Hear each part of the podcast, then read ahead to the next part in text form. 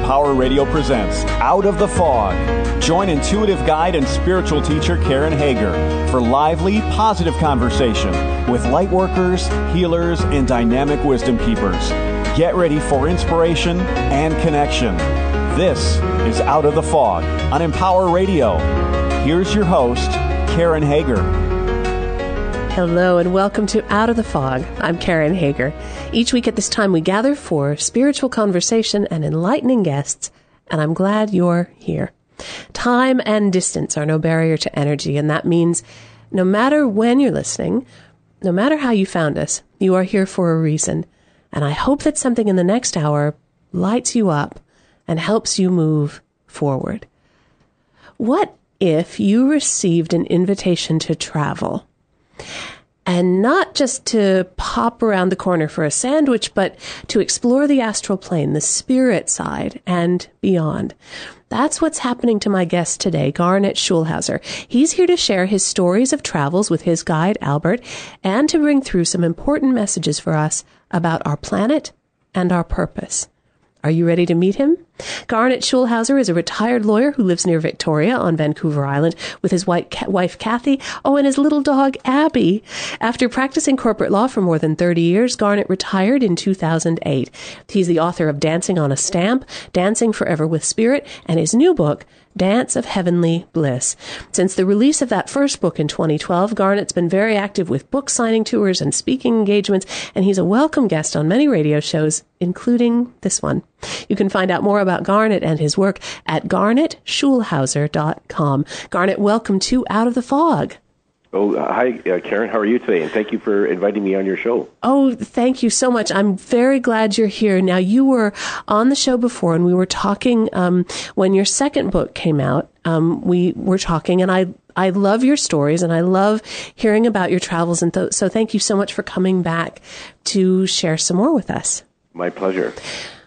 What was your life like before all this started? When I just read that bio, I heard corporate lawyer, and then all of a sudden I'm rambling the astral plane with my spirit guide. What what happened there?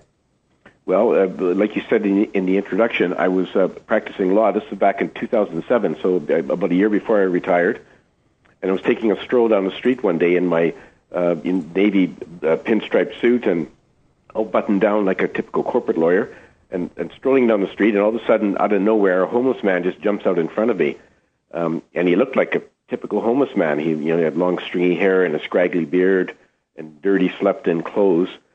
But there was something very different about him uh, that, that that distinguished him from a lot of the other homeless people I would encounter on that street, and that was his eyes.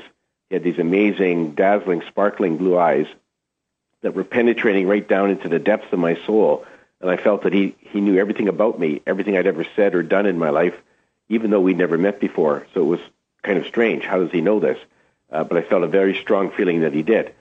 And at the same time, his eyes were sending me this wave of pure, unconditional love that was infusing my whole body with an amazing sense of peace and security and well-being. It was a feeling like I've never had before, uh, Karen, and uh, it was wonderful. And I, so I was quite happy just to stand there basking in this guy's gaze and I could have stood there forever. And I, it was almost like I was in a time warp. Mm-hmm. Don't lo- don't know how long I stood there, uh, but after a while, he broke the spell by saying to me, "Why are you here?" Um, and then he promptly disappeared into a nearby store. And when I finally collected my wits, I decided I better go find this man. And so I went into the store and I looked around. Uh, there was only one entrance and exit. He hadn't come out and he wasn't in the store anywhere. Oh. So I went back out into the street and I walked up and down, searching frantically, trying to find this man but he had seemingly disappeared into thin air. So the next day, I resolved that I was going to go back to the same street at the same time and see if I could spot this man.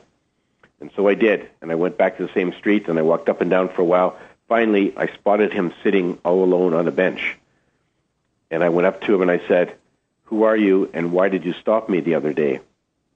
And he said, I'm a soul just like you, and I'm here to answer your questions and help you on your journey. And so that was the beginning of a dialogue that went off and on for the next several months. And I found out early on that his name was Albert, and he was one of my spirit guides in disguise. And that he, he appeared to me in physical form as the homeless man for the first three encounters. And after that, we communicated by telepathy. He was just a voice in my head. And he told me that I was the only one who could see him as the homeless man. I could see him and I, could, I touched him actually. He was very solid, very physical. But I was the only one who could see him in that form.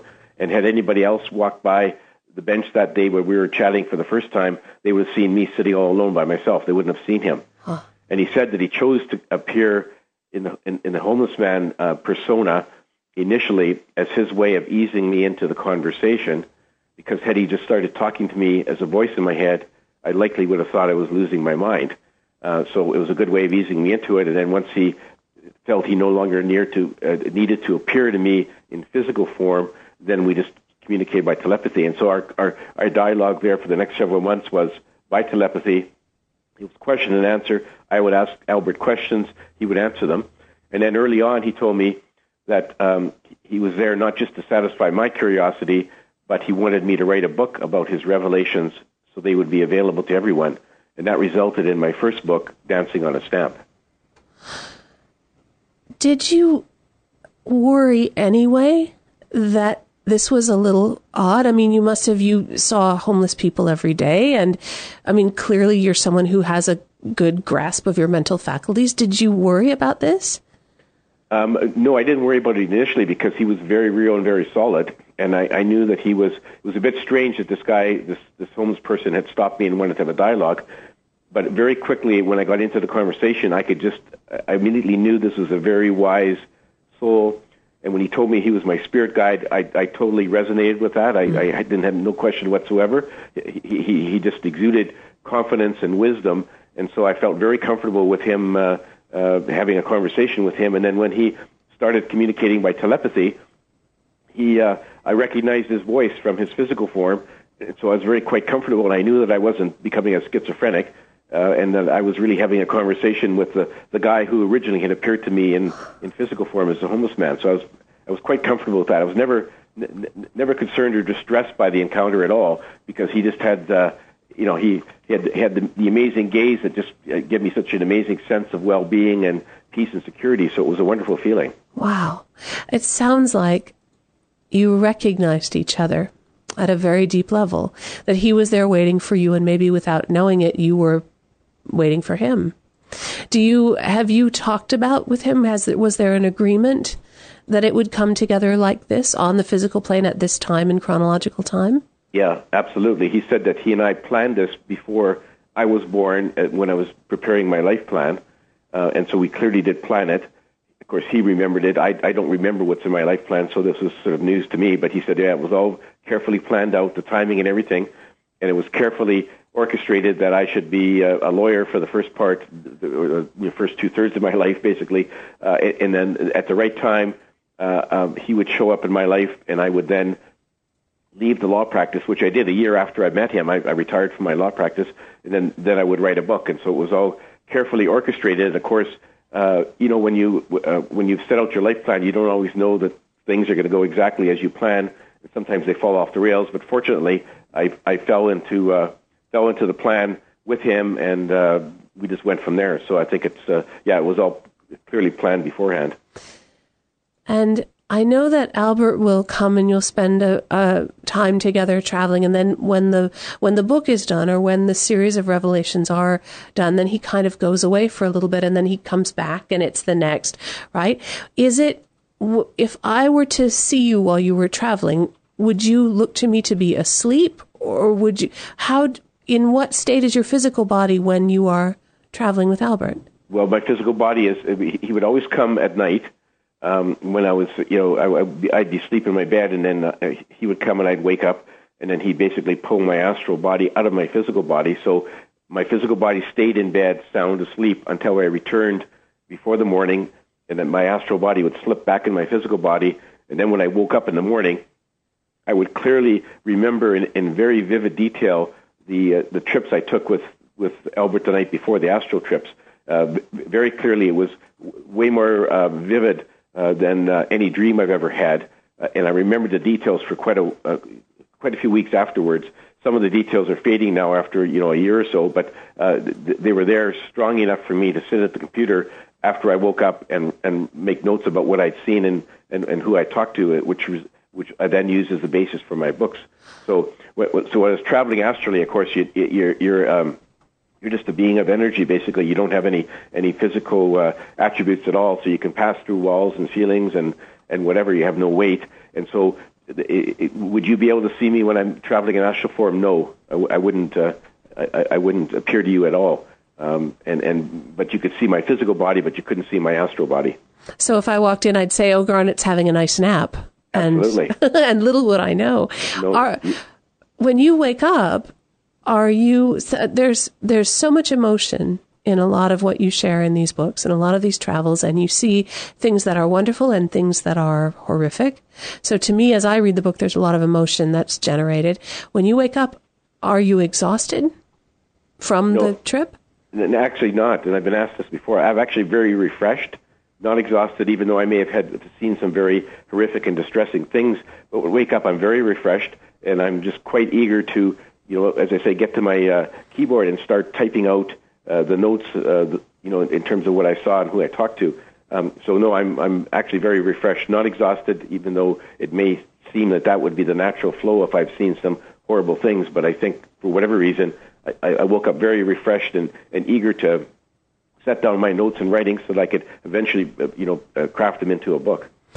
Well, and Albert is a wonderful tour guide, it seems to me. I enjoy his kind of what I see as a little bit of kind of sly humor um, with him, and I lo- I just enjoy. He seems to be your entree to many different uh, dimensions, many different situations to take you places where you might not have gone by yourself. One of the trips that you take with Albert takes you to an aquarium to have a a conversation with a, a killer whale who's there at, at part of the aquarium. Can you share some of that story and the and the lessons that come out of that?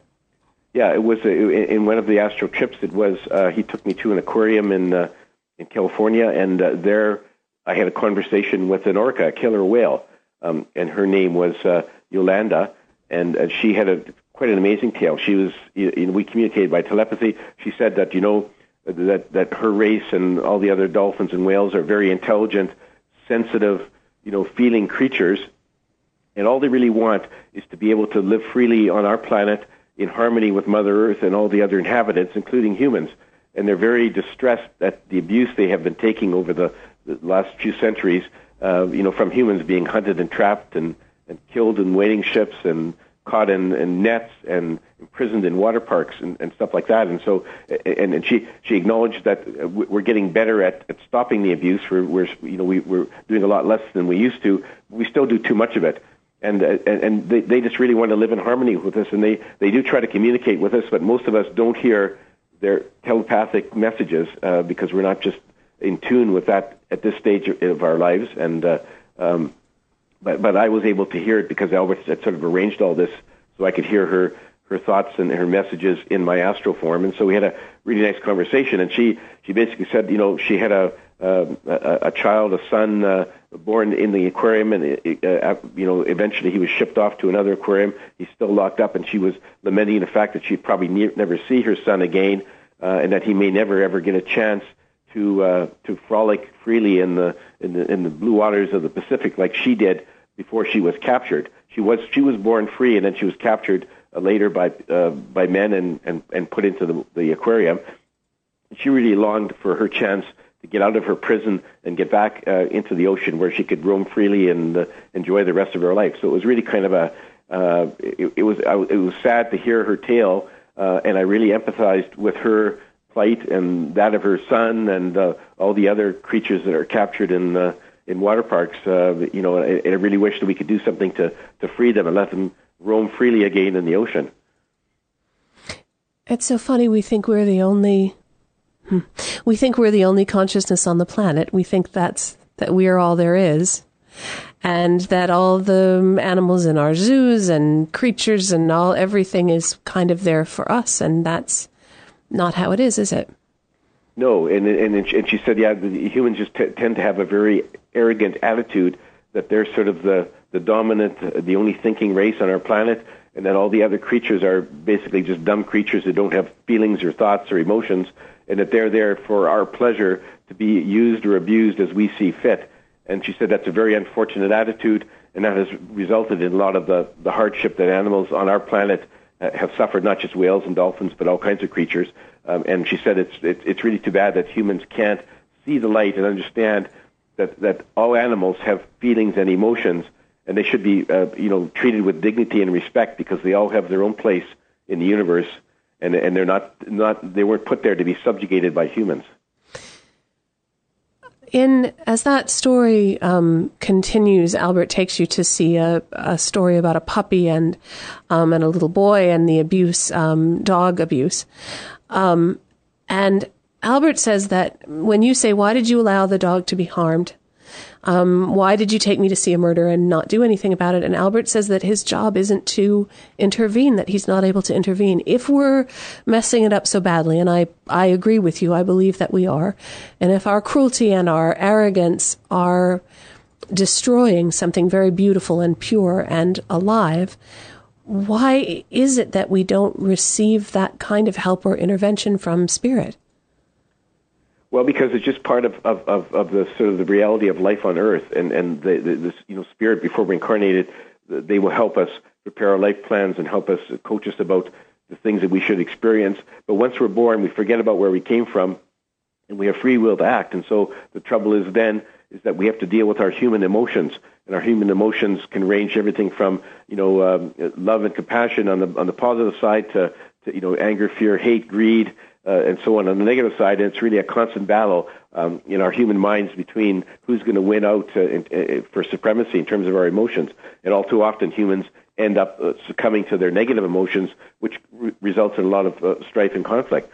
But the terms of, of reference for how people uh, come to the Earth School is that. Um, Spirit does not want to, uh, you know, intervene. We have to sort of uh, make our own way through this morass that we've uh, created for ourselves, and they don't want to unduly interfere because otherwise it would be too easy. I mean, sure, Albert could just go and say, okay, I'm going to stop all the animal abuse and all the other negative things on on, on Earth, but then we wouldn't learn anything from that. It's it's really up to us as incarnated humans to to make our own way through uh, through this mess that we uh, find ourselves in and, and find our own way out. And that's just part of the Earth School. So that's why they don't interfere. It's sort of like, okay, you humans got to figure this out for yourself. So, you know, do your best and see what you can come up with. Well, and it doesn't sound, at least as I as I hear in what you're saying, that doesn't sound cruel, like good luck with that, right? Here's something appalling and good luck, baby. It sounds like there's a lot of love and support that does come in. It's just that it's left up to us who are in embodied, uh, who are in have taken physical form to actually make the change, to take the action. The love and support is there from spirit, at least as I feel it. It's just that we're the ones who need to take the action. Exactly. You know, you're right. The love and support is there. They're, they're clearly every, every one of us has you know two or three or however many uh, spirit guides, and they are constantly there to, to coach us and support us every step of the way on Earth and they keep on sending us, you know, very positive messages. Um, uh, they try to communicate with us and try to get us, to, excuse me, to follow the, the, the path that we had chosen for ourselves. But their messages are very subtle.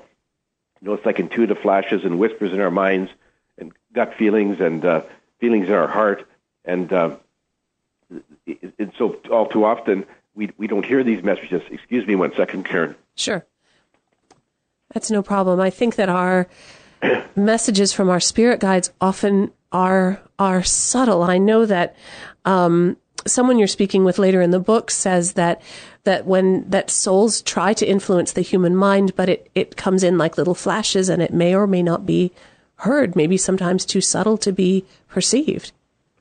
Yeah, and that's that's one of the big challenges that we all face is that we that we need to basically quiet our minds so that we can uh, get rid of all the other thoughts that churn through our minds every day. I read somewhere that we have the average person has 50,000 different thoughts every day. Wow. And uh, I don't know how true that is, but uh, you know, and, and so stuck in among these 50,000 different thoughts are, are maybe uh, you know a dozen or so messages from your guides, and so they can get lost in the in in, in the whole uh, the, the whole circus that's going on in your head. Uh, so the, the real trick is to quiet our minds so we can get rid of the clutter and then we can we'll be better able to hear the messages from our guides, and they're sending us, as you say, love and support, trying to guide us on the in terms of where we should go in our lives, and so to the extent that we can hear their messages more clearly, uh, we'll have a, a you know a more fulfilling journey. And to the extent we don't hear them at all, then we're just going to drift around aimlessly uh, and, uh, and and and probably not end up getting you know getting anywhere near where we want it to go in terms of our life plan. How can we then start to discern what are the voices of our guides? How can we know when information comes in that it's coming from them and that it's not just our fear based thoughts or that's just the kind of ramblings that we have going on? Yeah, and that's a challenge too. But but what Albert says is that most of the time, when when uh, the thought pops into your mind or a feeling that you should be doing something, usually the first feeling is coming from your heart, and that's that's coming from your higher self or your guides. Um, so, uh, and then all too often, then our mind kicks in, and our mind starts to rationalize, and uh, you know, a different course of action uh, tries to ignore the message that uh, that's coming from your your soul and your guides, and and comes up with a different agenda for you. So, it, it's really it's really difficult. But but if if it feels excuse me feels right in your heart, then likely that's the message coming from your guides, uh, and uh, you and and you just have to try to uh, corral your mind to make sure that it doesn't um, uh, sort of ignore these messages and, and carry on with his own agenda. So it's a constant tug of war between your human mind and the, and your guides in terms of where you should go and what you should be doing.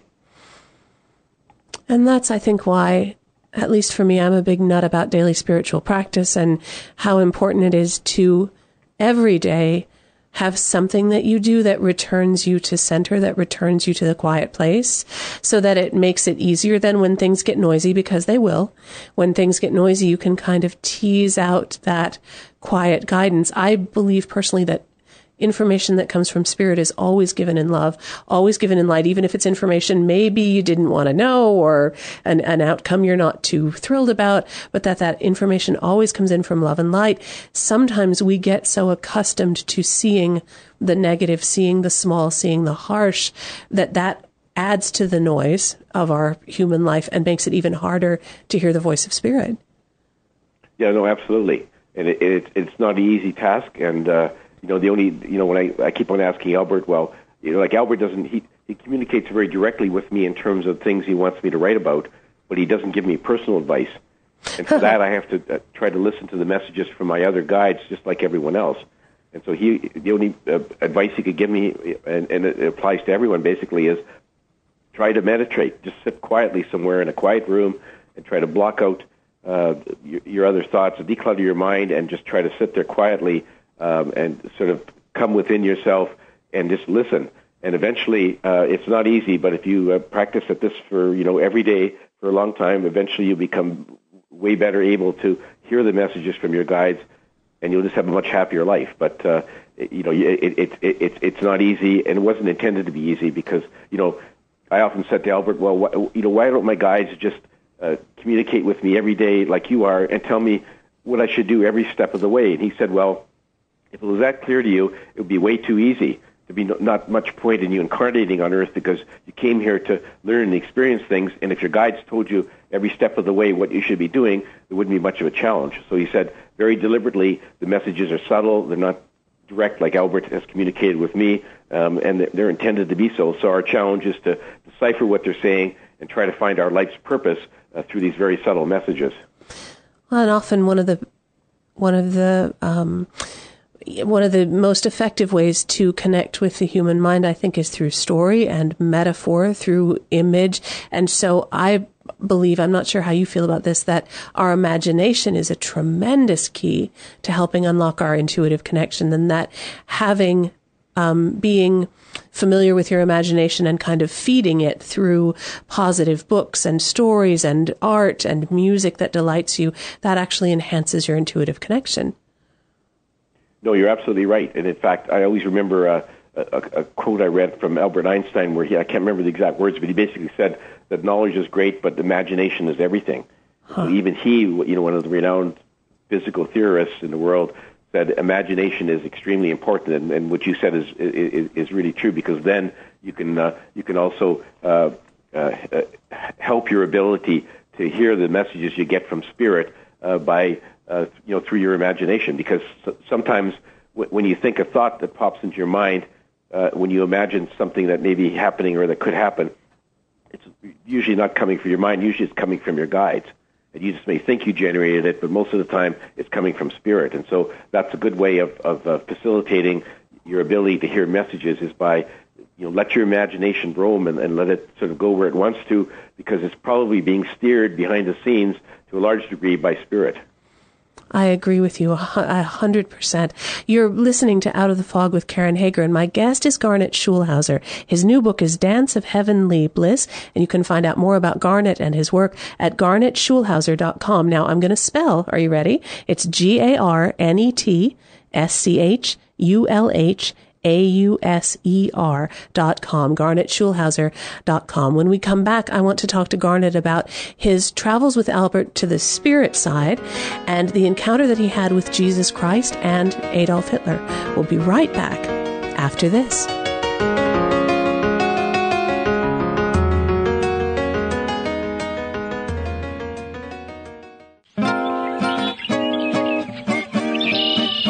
Come to the forest it's a place not so far away, a place where you don't have to mow the lawn or babysit. I saw lizards and squirrels and ducks, ladybugs, caterpillars. It's really cool, actually. A place where you don't have to make time for free time. Lots and lots of kinds of species here. Out here, you may even meet the mysterious creature known as the other you, the enchanted you. It's magic what flowers do the adventurous you. My favorite tree, yes, that one. The free to be me you. Ask your parents to take you to this not so far away place. Come to the forest, where the other you lives. But first, stop by discovertheforest.org, a public service announcement brought to you by the U.S. Forest Service and the Ad Council. Hey, Larry, mind if I sit down? Nope. This coffee tastes like uh, coffee. So what's going on? Not much. What's new? Not much. Okay, but can you please put the newspaper down while you say not much? What newspaper? This newspaper. Oh, dude! What happened to your face? I see one, two, Ow. three, four, five, six. Ow. Dude, what is Ow. this? 11 pieces of toilet paper stuck to your face? I'm shaving in the dark to save energy. I'm helping the environment. That's a dangerous way to help the environment. Well, sometimes you have to sacrifice yourself for the greater good. Dude, there's an easier and safer way to help the environment without sacrificing yourself. Go green, go public.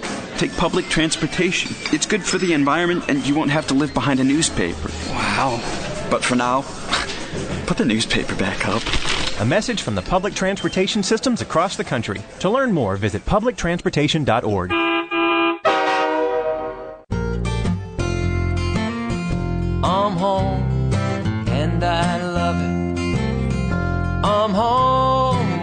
belong. I'm home and I love it. I'm home where I belong. It's always nice to come home. But these days, many Americans are at risk of foreclosure and losing their homes. Fortunately, help is available. Making Home Affordable is a free program from the U.S. government that has already helped over a million struggling homeowners, and we want to help you. And I love it. I'm home. I'm home. Find out now what your options are. Go to makinghomeaffordable.gov or call 1 888 995 HOPE. The sooner you act, the better chance we can help you. I'm home. I'm home. Where I Brought to you by the U.S. Treasury, HUD, and the Ad Council. And now back to Out of the Fog with Karen Hager on Empower Radio. EmpowerRadio.com.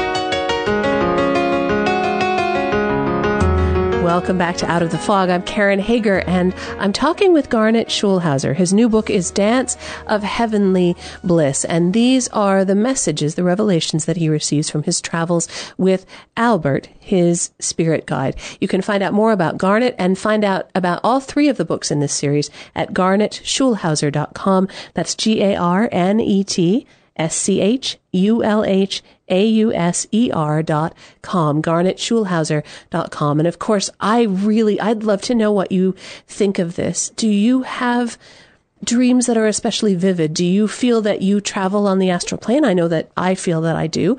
Do you have a connection with your guide that brings through messages, that brings through visions that you want to share?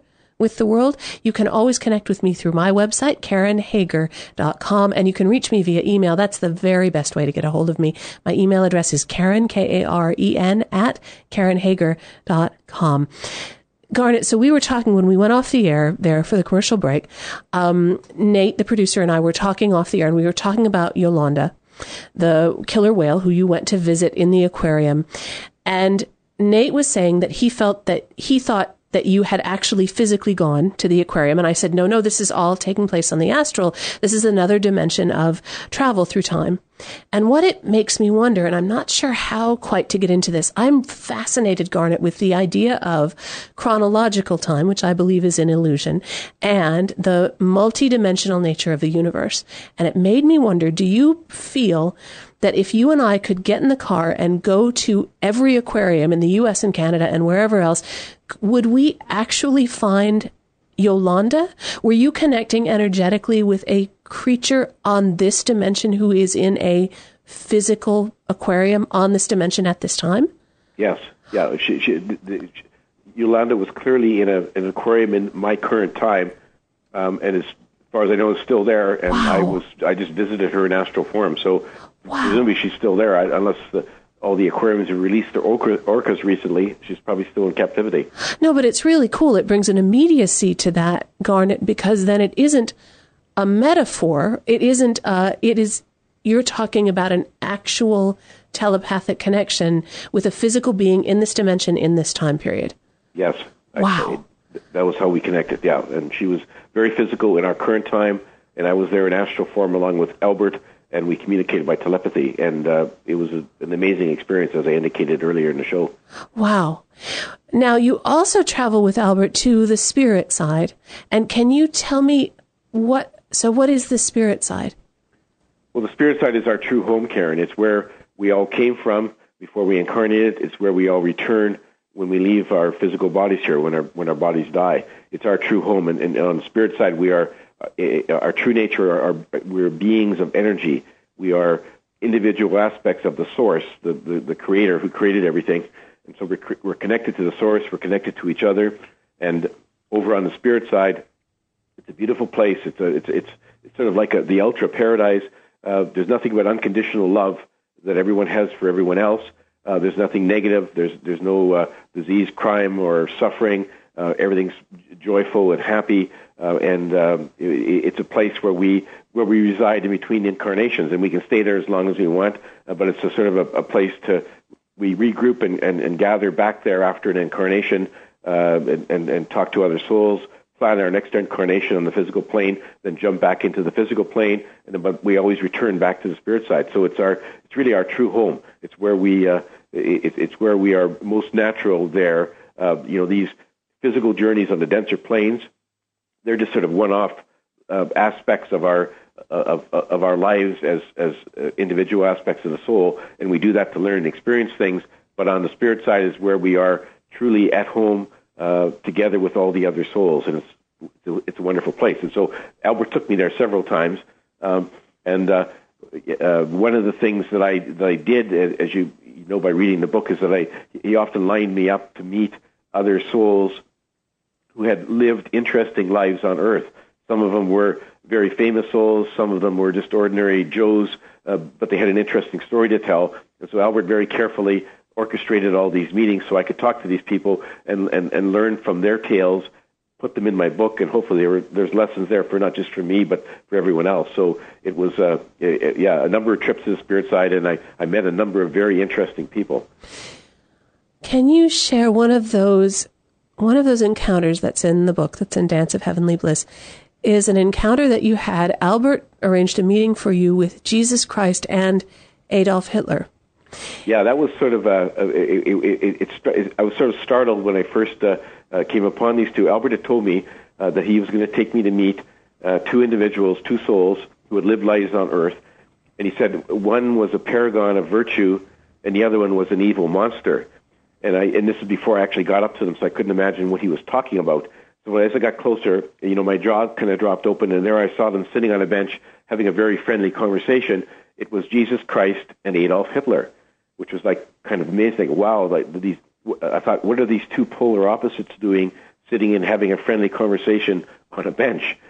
Um, well, then I soon found out, uh, and, and, and the reason he that he hooked me up for this meeting was that he had told me before, when I was writing uh, Dancing on a Stamp, he had told me that all souls return to the spirit side after their physical bodies die, regardless of what they did. So that all the good guys go there, but even the bad guys, even the terrorists and the rapists and the murderers and the serial killers, when their physical bodies die on earth, they all go back to the spirit side because there is no hell and there is no punishment.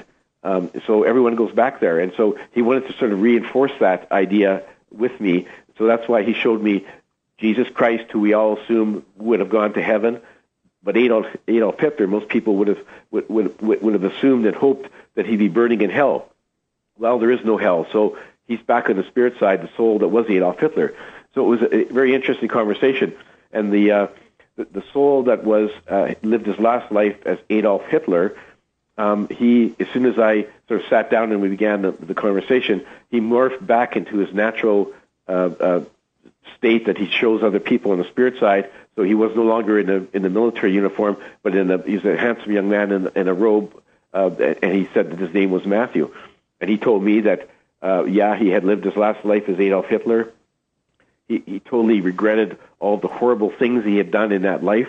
He said that he hadn't planned those horrible things before he was born in his life plan. He had planned to put himself in a position where he would likely get into politics, uh, but he didn't know where that how that would play out. And as it turned out, he said, once I got into uh, got into politics, uh, my negative emotions like uh, anger, fear, hate, and so on got out of control, began to run my life, and I ended up doing all the horrible things I did as Adolf Hitler. And he said he felt really badly about it, but he said that, that that you know since he came since he he died he crossed over and like everyone else he had a life review um, when he first came back to the spirit side and he had to go over you know point by point all the horrible things he did and he said that was a tremendous learning lessons for him and that he dearly wanted to um, to uh, go back into a, a new life on earth and, and try to do better the next time is one of the things that that soul mentioned to you, and I know it's elsewhere in the book as well, was the idea of when we pass, we can, when we go home, we can go into what, what you call a reentry hospital. Um, and that soul who had incarnated as Hitler said that he had spent some time in the reentry hospital when he came in. Can you say, but that's not punishment. Can you say something about what happens there? Yeah, it, it, it, it's a reentry hospital. It's for it's for souls who have have uh, died a, a horrible, tragic death in, in, in, in awful circumstances, um, or souls who have crossed over who had have done some horrible, uh, awful deeds, you know, during their, their time on Earth, like murdering people or, uh, you know, being a terrorist and blowing up people, or like Adolf Hitler. And so, when they first cross over, they have a lot. Those people have a lot of uh, guilt to deal with, and and so they need some extra help. And so they go into this reentry hospital, where the where the staff there uh, gives them lots of tender, loving care. They wrap them in a cocoon of unconditional love and try to uh, try to help them understand what what has just happened in their life on earth, uh, and understand that now the reality is they're now back here on the spirit side, and that that they should not, um, you know, uh, you know, retain that guilt sort of forever, but they should deal with it, go and have their life review, and understand that that their last life on earth is just all learning experience, and then they could they, they can use that as a stepping stone to plan their next incarnation and try to uh, you know meet the challenges that they failed to pass in their last life. So it's a, it's a way of sort of a, a transition station before they fully transition back to the spirit side. So yeah, Adolf Hitler was there. I, I met another um, in my book. I describe a, a Palestinian terrorist uh, who I who I met in the reentry hospital.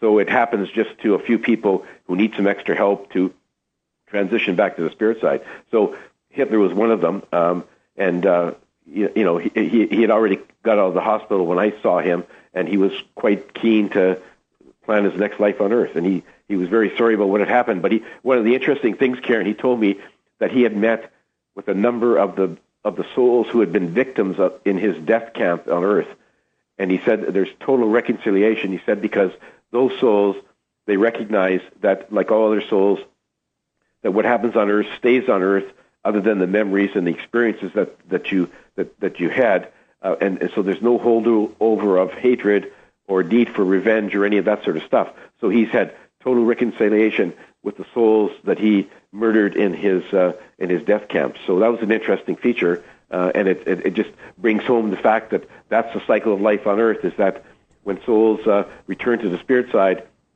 they unconditionally, automatically, unconditionally love all of their souls, no matter what the other soul did to them in the last life on Earth. So it's a very interesting uh, uh, concept. A lot of people have trouble dealing with that, Karen. They would. A lot of people have told me, well you know, why is it a bad guy like Hitler or a serial killer, whatever, doesn't have to be punished in some way? It doesn't seem fair. And Albert says, well, it's not about fairness. It's just that that's the way life on earth is. And when you get back to the spirit side, you will recognize uh, what it is and you'll understand it completely.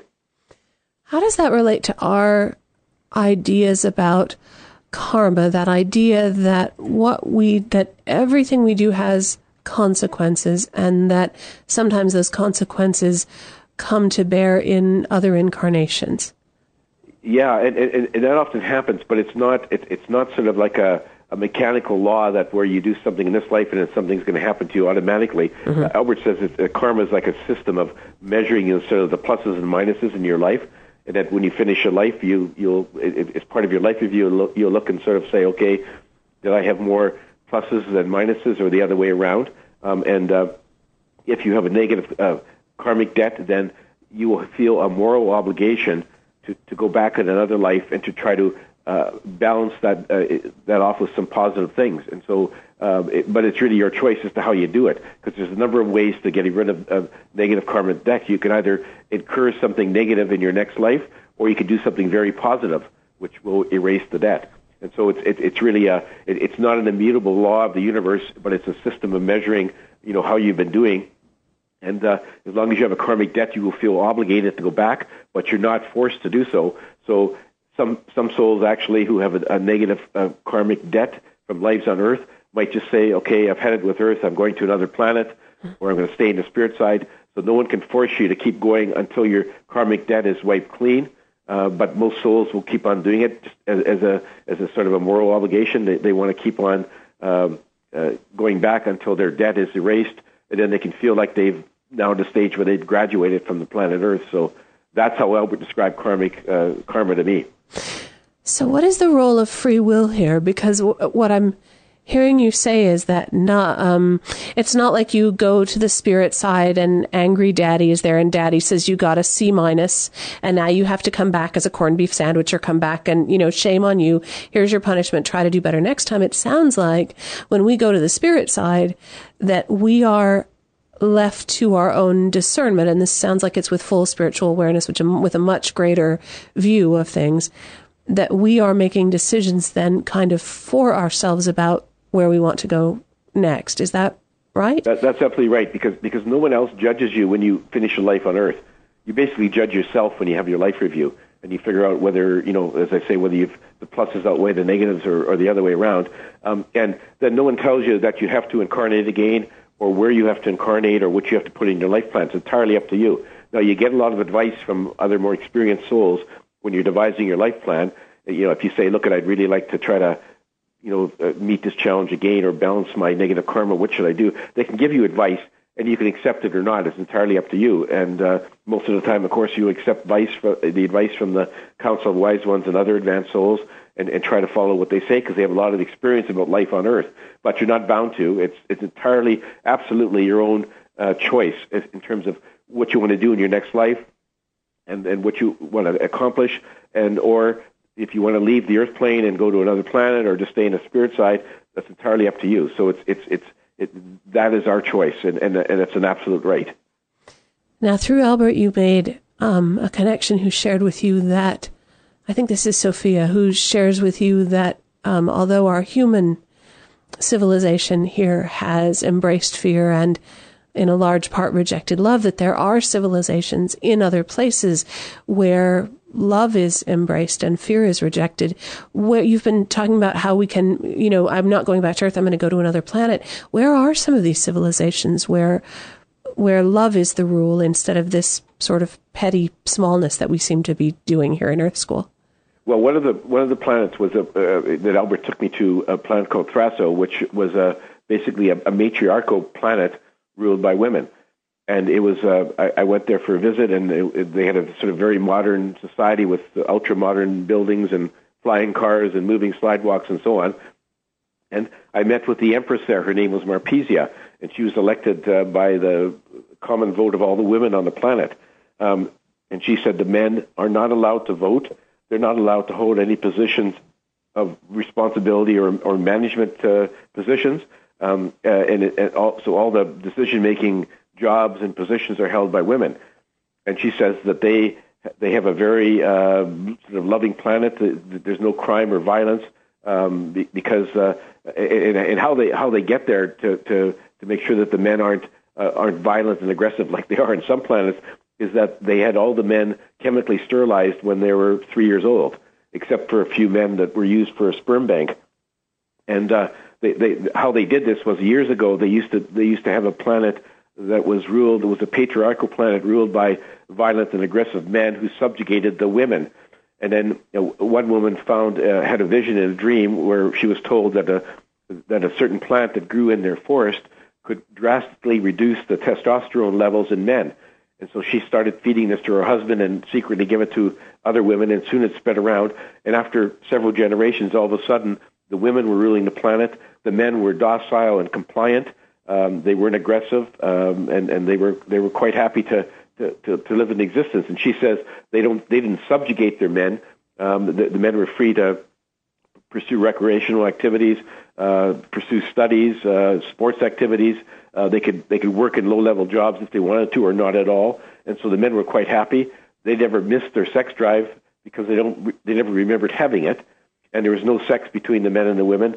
And and babies were incubated um, artificially um, using sp- sperm from a sperm bank. Um, and eggs from the, the females, and uh, and and the, the, the children are all raised separately. Girls sort of in one school, boys in another, and girls were taught that they had to uh, you know, take responsibility for what went on in the planet and assume positions of uh, of management, and the, and the boys were taught something totally different. And she said, as a result, they had a very nonviolent, uh, loving kind of existence. Um, no wars, no conflicts, no crime, as I said. Uh, and, and you know, I said to her, "Well, don't the women sometimes get into disagreements over what should be done?" And she says, "Yes, they do, but they're always able to resolve those problems peacefully." And so, as a result, they had a very peaceful planet. Um, it wasn't, uh, to be honest, wasn't some place I'd like to live, uh, Karen, but uh, it was. Uh, it, it just gives you another example of how a human civilization has taken a different course uh, and ended up with something that was uh, quite beautiful, quite peaceful, actually. And with that idea, are there many, many other planets? Is it rare for civilization to be on other planets, or is it many, many? Well, there, yeah, there's millions and millions and millions, of, if not billions, of planets that have different life forms. Um, not all of them have human civilizations, uh, but there are there are a number of other planets that have human civilizations.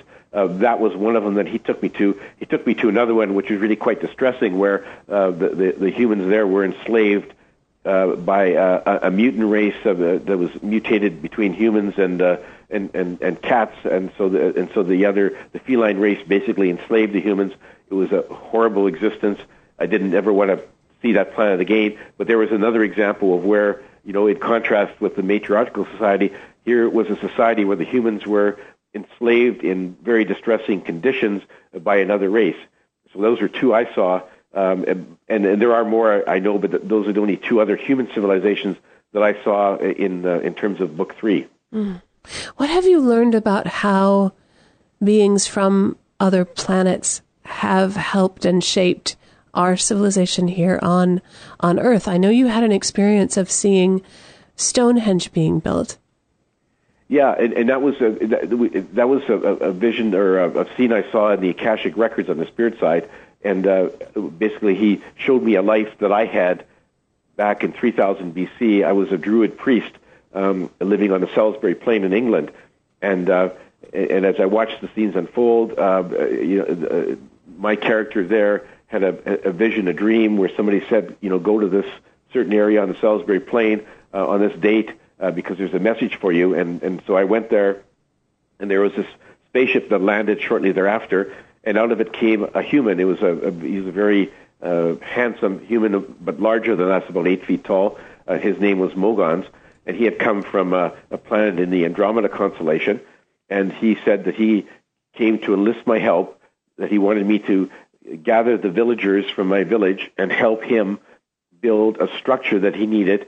And the structure was to be um, a navigational beacon that, that his race and others would use when they were navigating in, uh, in warp drive. Uh, and so he had detailed plans. Uh, and I uh, helped him gather the villagers together, and I, I convinced the villagers that he was a god who had come down from heaven, and that he wanted us to build the structure. And so, with the help of some technical tools that he brought with him, one was a laser cutting tool, which could cut into rock with great precision, and the other one was a, an anti-gravity one, which if you aimed it at something, a, big boulder, it would basically have no weight. And so, with the aid of those tools, um, we carved out uh, the, the villagers and I carved out all these stones uh, from quite a distance away, transported them uh, to Stonehenge, and laid them in the in the circles that, that you now know and see as Stonehenge. Um, and then, when all of that was done, uh, uh, the guy from the from the spaceship put a power box in the center, which which powered the whole thing. And he needed these stones arranged in a certain fashion uh, in order to make the whole thing work. And so that was that was how Stonehenge was built, and and and later, a few hundred years later, he came back and retrieved the power box when it was no longer needed. That's why it's not there anymore. But as far as the villagers were concerned, um, they built that as a place to to, to uh, for religious ceremonies to worship the gods, and they thought that this guy from the spaceship was a god, and so that's how it all played out, and that's how Stonehenge was built. So it was very interesting. Are there are you aware? It makes you're making me wonder now about the pyramids. You're making me wonder now about a lot of things. Were do you know if there was extra help with things like the pyramids? All these marvels, these things that we don't understand, sacred sites where the meaning has been lost or it's murky. Are some of those having to do with our connection with beings from other planets? Yeah, I, I, and I didn't have any direct knowledge about that, but I did ask Albert about some of the other things, and he said, well he said that yeah, some of the things were built with the aid of, of uh, extraterrestrials, but he said that uh, it wasn't on his agenda for him for me to see how those things uh, you know were developed. He said someday maybe he will let me know, but he said for now I'll just show you about Stonehenge, and, and then we have other things to other things to do. So I really expect that a lot of the things like the pyramids, some of the other structures probably were built with the help from extraterrestrials, but I don't know the details. Mm. What is your relationship with Albert like now, like right now? Oh well, he's he's still. Uh, he, I'm still in contact with him, uh, and in fact, I'm sort of. Uh, I, I'm sort of in the middle of a. Uh, about to finish uh, another set of astral trips with him that started uh, a few months ago, and I'm currently writing the manuscript for my fourth book. Oh, good. Yeah, and I'm about three quarters of the way through, uh, and uh, so I'm still in contact with Albert, and uh, book four will be about more astral trips with Albert. When people go to garnetschulhauser.com, can you let let me know what what will they find? How can they connect with you? Uh, well, my website has information about myself and about all of my books, all three of the books. You can get, you can download a, an excerpt from each book. You can watch a book video. Um, you, you, can click in all my social media sites like Facebook and Twitter and LinkedIn and, and YouTube. Um, um, I have posted on my website and on YouTube uh, recordings of all of my radio shows that I've done since uh, since June of 2013. This is number 82, Karen, for me. Oh my gosh! And uh, so you can get all the recordings right back from my very first one. Um, and uh, there's buy links on my website where you can click on all the popular online stores like Amazon and Barnes and Noble and many of the other ones, and you can get right to a place where you can buy my book, uh, books, and uh, a lot of the bricks and mortar stores have them. Uh, and if your favorite uh, bricks and mortar store does not, they can certainly order it for you. So uh, my website has a wealth of information, and I encourage people to dial into it. And my website, or sorry, my email address is there. And if anyone wants to uh, call me or send me an email with a with a comment or a question, I'd, I'd be delighted to hear from them. Garnet, thank you so much for for being on the show. It is it is it's always great fun to travel with you, and I really appreciate you coming and sharing these messages with the listeners. Will you please come back when the fourth book is out? Definitely. I, I certainly enjoy being on your show, and thank you for having me again. Oh, thank you. You're very welcome. That is Garnet Schulhauser. His newest book is Dance of Heavenly Bliss. This is the third um, of three. Fourth one's coming. Um, so, Dancing on a Stamp, Dancing Forever in Spirit, and the third one, Dance of Heavenly Bliss. Find out more about Garnet and his work at garnetschulhauser.com. I'm going to spell it just one more time so you got it. Garnet, G A R N E T, Schulhauser, S C H U L H a-U-S-E-R, garnetschulhauser.com. And of course, I'd love to hear from you. You can always find me, uh, Karen at KarenHager.com and on my website, which is KarenHager.com. That's a wonderful place to find out about upcoming classes and events. If you go to my website, right on the front page, there'll be a place where you can give me your email address and you can um, get a free sacred space toolkit for doing that. I'm getting ready to launch something a little bit new a little bit different a little bit edgy for me. And i'd love to have your name so that i can put you on the list and tell you all about it when the time is right. So all that's at karenhager.com and thank you for listening today. Together we are spreading a little more light in the world, and a little more light is always a good thing. Until next time, I'm wishing you peace.